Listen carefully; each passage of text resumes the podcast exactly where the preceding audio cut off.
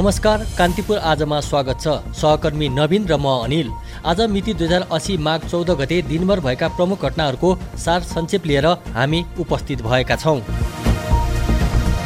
गणतन्त्रवादी एक शीर्ष नेताले दरबार हत्याकाण्डपछि ज्ञानेन्द्र शाहलाई राजा घोषणा गरिएको प्रक्रियालाई लिएर कडा टिप्पणी गरेका छन्। पूर्व राजा ज्ञानेन्द्र शाहले दरबार हत्याकाण्डको विषयलाई लिएर आफूहरूलाई अपमानित गरिएको अभिव्यक्ति दिएको भोलिपल्ट संसदको दोस्रो ठुलो दल एमालेका अध्यक्ष एवं पूर्व प्रधानमन्त्री केपी शर्मा ओलीले शाहलाई राजा बनाएको घटनालाई लिएर टिप्पणी गर्नुभएको हो। पूर्व राजा शाहले हिजो वीरगञ्जमा आयोजित कार्यक्रमलाई सम्बोधन गर्दै दरबार हत्याकाण्डलाई लिएर आफू र आफ्नो परिवारबारे भ्रम फैलाएको बताउनु भएको थियो। एमाले अध्यक्ष ओलीले भने दरबार हत्याकाण्ड तत्कालीन युवराज दिपेन्द्रले गराएको भन्न नमिले समेत दावी गर्नुभएको छ।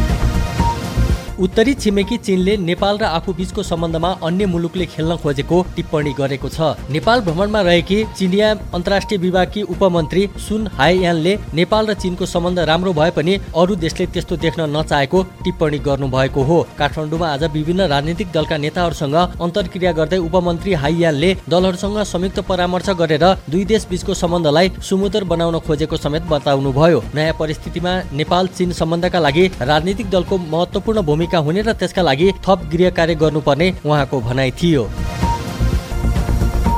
रकम हिनामिना गरेको आरोप लागेका पोखरा स्थित सूर्यदर्शन बचत तथा ऋण सहकारी संस्थाका वर्तमान अध्यक्ष थानबहादुर बुढा मगर र पूर्व अध्यक्ष भूपेन्द्र राई विरुद्ध इन्टरपोलले डिफ्युजन नोटिस जारी गरेको छ। यसअघि ग्यालेक्सी टेलिभिजनका अध्यक्ष जीबी राई विरुद्ध गत शुक्रबार डिफ्युजन नोटिस जारी भएको थियो। कास्की प्रहरी प्रमुख एसपी मोहन थापाले सहकारीका वर्तमान अध्यक्ष बुढा मगर र पूर्व अध्यक्ष राई विरुद्ध पनि नोटिस जारी भएको जानकारी दिनुभयो। सो सहकारीका संस्थापक अध्यक्ष समेत रहेका जीबी राई सहित वर्तमान र पूर्व अध्यक्ष विरुद्ध सहकारीको रकम हिनामिना सम्बन्धी मुद्दामा कास्की प्रहरीले डिफ्युजन नोटिसको प्रक्रिया अघि बढाइदिन प्रहरी प्रधान कार्यालयलाई आग्रह गरेको थियो।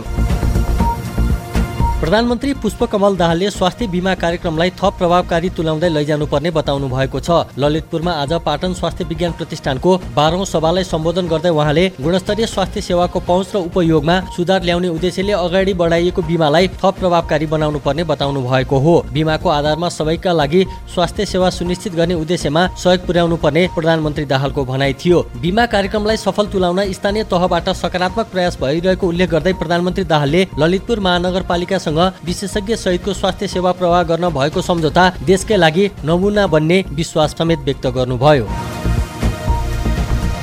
नेपाल टेलिकम सुदूरपश्चिम प्रादेशिक निर्देशनालय अन्तर्गतको दूरसञ्चार कार्यालयबाट एक करोड छ लाख मूल्यको तामाजन्य कवाड सामग्रीमा राजस्व छली भएको पाइएको छ। टेलिकमका कर्मचारी ठेकेदार कम्पनी र केही प्रहरी अधिकृतको मिलेमतमा निकासी हुँदै गरेको अनुमान गरिएको सो सामग्री कैलालीका प्रमुख जिल्ला अधिकारीको निर्देशनमा नेपाल प्रहरी र सशस्त्र प्रहरीको टोलीले नियन्त्रणमा लिएपछि एकपछि अर्को गर्दै रहस्य खुल्दै गएका छन्। कैलालीका प्रमुख जिल्ला अधिकारी धर्मेन्द्र कुमार मिश्रले राजस्व छलीको आशंकामा गेटा कार्यालयबाट चलानी भएको सामान बोकेका दुईवटा ट्रक सुरक्षाकर्मी परिचालन गरी नियन्त्रणमा लिन लगाएपछि यस्तो पाइएको हो। काठमाडौँ महानगरपालिकाले धरहरासँगै निर्माण भएको पार्किङ भवनमा आजदेखि सवारी साधनको निशुल्क पार्किङ खुल्ला गरेको छ। काठमाडौँको न्यु रोड महाबौद्ध खिचापोखरी लगायत क्षेत्रमा पार्किङ निषेध गरेको महानगरपालिकाले धरहरासँगै निर्माण भएको भवनमा सवारी साधन निशुल्क पार्किङको व्यवस्था गरेको हो। पार्किङ सहज बनाउन धरहरासँगैको भवन खुल्ला गरिएको महानगर प्रहरीका प्रमुख राजुनाथ पाण्डेले जानकारी दिनुभयो। यसअघि न्यु रोड क्षेत्रमा पार्किङ निषेध गरेको महानगरले विकल्पमा काठमाडौँ टावरमा समेत निशुल्क पार्किङको सुविधा उपलब्ध गराएको छ। भारतको बिहार राज्यका मुख्यमन्त्री नीतिश कुमारले गठबन्धन फेरेर नयाँ सरकार बनाउनु भएको छ। राष्ट्रिय जनता दल र भारतीय राष्ट्रिय कङ्ग्रेसको समर्थनमा डेढ वर्ष अघि मुख्यमन्त्री भएका नीतिश कुमारले पदबाट राजीनामा दिएको केही घण्टाभित्र भारतीय जनता पार्टी भाजपाको समर्थनमा मुख्यमन्त्रीको शपथ लिनु भएको छ। लोकसभा निर्वाचन नजिकै गर्दा नीतिश कुमारले भाजपाको समर्थन लिनु भएको हो। यो सँगै उहाँ नवमपल्ट बिहारको मुख्यमन्त्री बन्नु भएको छ। बिहारमा राष्ट्रिय जनता दल उनासी सिटसहित सबैभन्दा ठुलो दल बनेको छ भने अठहत्तर सिटसहित भाजपा दोस्रो ठुलो दल हो